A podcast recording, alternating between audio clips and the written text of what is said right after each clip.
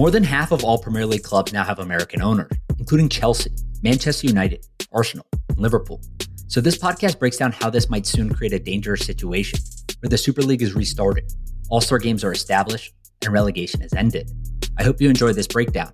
But before we get into it, let's quickly run through today's sponsors. This episode is sponsored by my friends at 8 Sleep. Good sleep is the ultimate game changer, and the 8 Sleep Pod is the ultimate sleep machine. 8 Sleep has dramatically improved my daily performance. For me, I was never able to get a good sleep because I was always too hot. But now, I'm falling asleep in record time, faster than I have before. The pod is the only sleep technology that can maintain the optimal sleeping temperature for what your body needs. It's not just me who sleeps on the 8 Sleep, though. The product is so good that it's garnered the attention of CEOs, Olympians, UFC champions, and even the Mercedes F1 racing team. Even better, 8 Sleep recently launched the next generation of the pod. The new Pod 3 enables more accurate sleep and health tracking with double the amount of sensors, delivering you the best sleep experience on earth. The pod isn't magic, but it definitely feels like it. So go to 8sleep.com slash Joe to start sleeping cool and save $150 on the pod. 8sleep currently ships within the US, Canada, the UK, and select countries in the EU. Next up is Element. Element has been my cheat code over the last several months. The easiest endorsement I can give is that since drinking Element, I feel more energized and experience fewer headaches and muscle cramps. It's simple.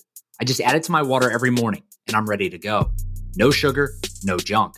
There's a reason why hundreds of pro athletes and teams are using it because it works. And now, Element is offering my listeners a free sample pack with any purchase. That's eight single serving packets for free with any Element order. Get yours at drinkelement.com slash Joe. This deal is only going to be available through my link. So make sure you go to drink, D-R-I-N-K, element, L-M-N-T dot com slash Joe. Next up is MoonPay the leader in Web3 infrastructure.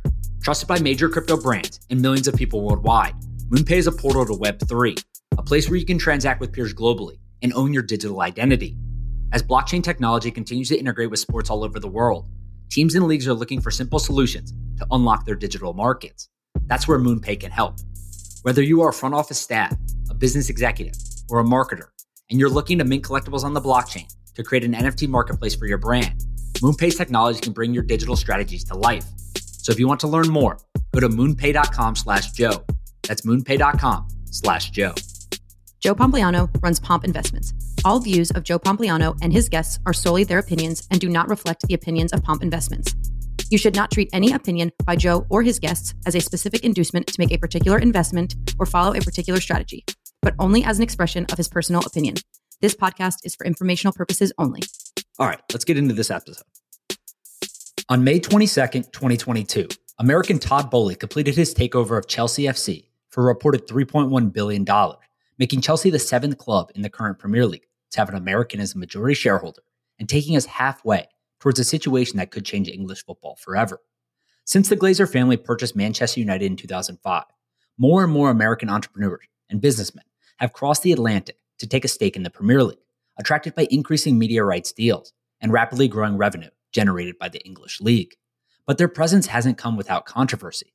Over the past decade, Man United, Liverpool, and Arsenal fans have all held protests against their respective American owners, and many saw the creation of the European Super League as an attempt to create a closed system for European football, similar to that seen with the NFL, NBA, and MLS. Of course, the European Super League wasn't just driven by American owners but the philosophy and desired outcomes reflected the structure of many American leagues, which is why many fear that the increasing influence of American owners in English football is a clear and present danger to the fabric of the English football game. So, this is the story of how 14 Americans could break the Premier League. The story begins in 1992 with the formation of the Premier League after First Division teams signed an agreement to establish a new league with the goal of bringing more money into the English game. This newly formed top division was to have commercial independence from the Football Association and the Football League, giving it license to negotiate its own broadcast and sponsorship agreements. And within a year, the plan was working. Television rights had increased fivefold, and the average value of Premier League clubs steadily began to rise also. At the time, foreign ownership in the league was minimal, with the most successful owner of the early period being Jack Walker, who took Blackburn to their first league title in 1995. But over the course of the 1990s and early 2000s, the price of Premier League clubs gradually rose, and by the time Roman Abramovich bought Chelsea in 2003 for a record $190 million, it was clear that the Premier League was becoming an incredibly attractive investment opportunity. And it wasn't long before American entrepreneurs sensed that opportunity also. Because in June 2005, The Glazer family became the first American owners in the Premier League after a hostile takeover of Manchester United worth $1.2 billion. But that was just the start, because two years later, Liverpool were bought by George Gillett and Tom Hicks, who were subsequently bought out by another American, John Henry, the owner of Fenway Sports Group, for $477 million in October 2010. And six months after that, Stan Kroenke completed a takeover of Arsenal for a purchase value of $1.1 billion. And since then, numerous other clubs have either been taken over or received considerable investment from American backed groups, including Fulham, Crystal Palace, West Ham, Aston Villa, Man City, Leeds United, and most recently, Chelsea, with the $3.1 billion purchase led by Todd Boehly. But why are American entrepreneurs so interested in English football? And why do they want to invest in a league where the average team value is lower than the value of franchises in the NFL, NBA, and MLB? The simple answer is the opportunity for long term growth. In 2019, Premier League clubs generated more than 5 billion pounds in revenue for the first time. This was more than double the figure from just a decade earlier, and the numbers keep rising. Media rights accounted for almost 60% of that revenue, with an additional 28% coming from merchandise and sponsorship deals, and the rest from gate receipts. Unsurprisingly, this growth has had a seismic impact on the value of teams within the league, with Chelsea being perhaps the most obvious example. Former owner Roman Abramovich bought the club in 2003 for only $190 million and was forced to sell in 2022 for $3.1 billion, more than 15 times the original purchase price. And Chelsea is not an outlier. Other clubs have seen similar patterns of growth. For example, Liverpool were bought for $477 million in 2010 and are currently valued at $4.45 billion. Man United were purchased for $1.4 billion in 2005 and are currently valued at $4.65 billion. Heck, even Aston Villa, who were bought for just $70.9 million just four years ago in 2018, are now worth an estimated $750 million. This extraordinary growth has been partly driven by the league's popularity on the global stage. Research from consulting firm EY found that 3.2 billion viewers watched Premier League matches around the world in 2019 2020, with more than 1.4 billion people identifying as a fan of a particular Premier League club. And this has been reflected in the deals that have been made for broadcast rights. International rights for the next three seasons, for example, sold for $5.97 billion, which is 30% higher than the previous package. In fact, international broadcasting rights are bigger and more valuable than the domestic rights in the UK. Now, given this growing popularity and the upward trend of sports broadcasting rights overall, it's likely that these TV deals will go up even more when they're up for renewal again in the coming years. And every team will feel that effect. For example, last season, every Premier League team received over 100 million pounds for the first time in league history. This dwarfs other leagues across Europe, with La Liga's champions making about 135 million pounds, and the winners in Germany receiving just 90 million pounds. And despite the incredible growth, the average Premier League team is still cheaper than their counterparts in the NFL, NBA, and MLB, making it a particularly enticing prospect given the global appeal, the size of the audience, and the potential for future expansion.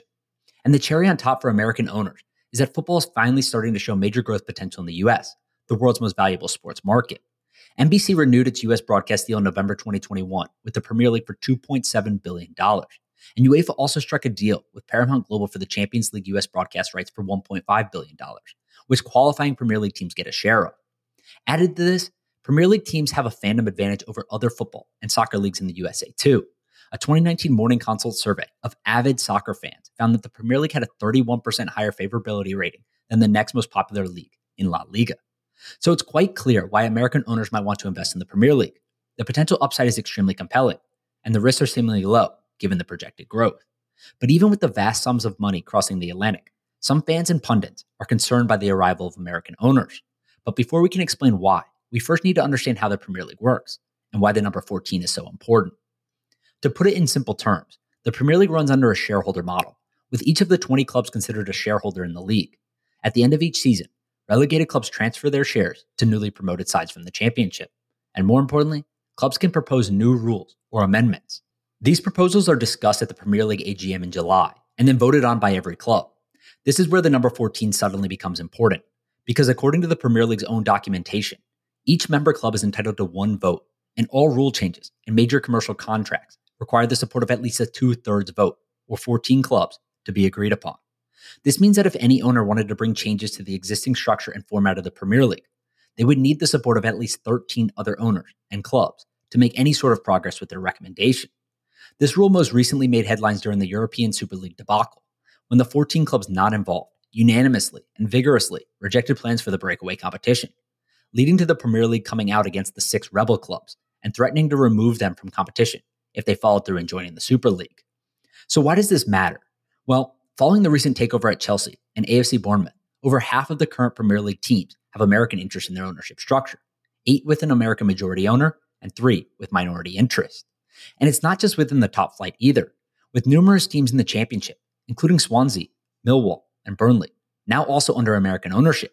If any non American sides got relegated and any of these American led teams were promoted, the Premier League is suddenly a whole lot closer to surpassing the key threshold of 14 votes needed to get any changes through.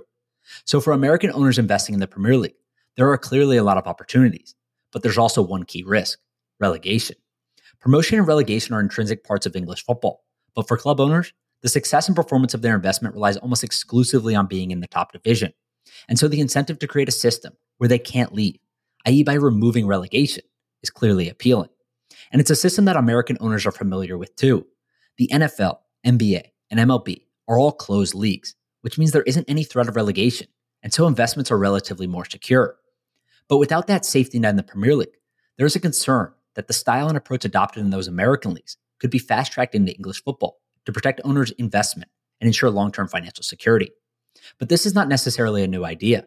In 2011, League Managers Association Chief Executive Richard Bevan spoke about the issue, saying that there were a number of overseas owned clubs already talking about bringing about the avoidance of promotion and relegation in the Premier League. He went on to say, if you look at sports all around the world, and you look at sports owners trying to work out how to invest and make money, you will find that most of them like the idea of franchises. If you take particularly American owners, without doubt, there have been a number of them looking at bringing more of a franchise situation, and that would mean no promotion or relegation. But the idea of removing relegation has not proved popular in the recent past. The response to the proposed European Super League, which was effectively trying to create an elite group of teams who were protected from relegation, was an indication of how such a move might be received by the fans. And if this were to happen, reverberations would be felt throughout the English football system. The football pyramid, which enabled teams like AFC Bournemouth to rise from the fourth tier of English football to the Premier League in just six years, would be irrevocably destroyed. But ultimately, if 14 clubs vote in favor of that change, there's little that supporters can do, which is why pundits like Gary Neville have labeled US investment into English football as a clear and present danger to the pyramid and fabric of the game. And it's not just the question of relegation, which has raised concerns about American ownership. If the number of American owners surpasses the magical number 14, the focus on maximizing financial returns means that ideas like the All Star North vs. South match, as suggested by Todd Boehly, or hosting a 39th Premier League match overseas to exploit the global audience, could become a reality.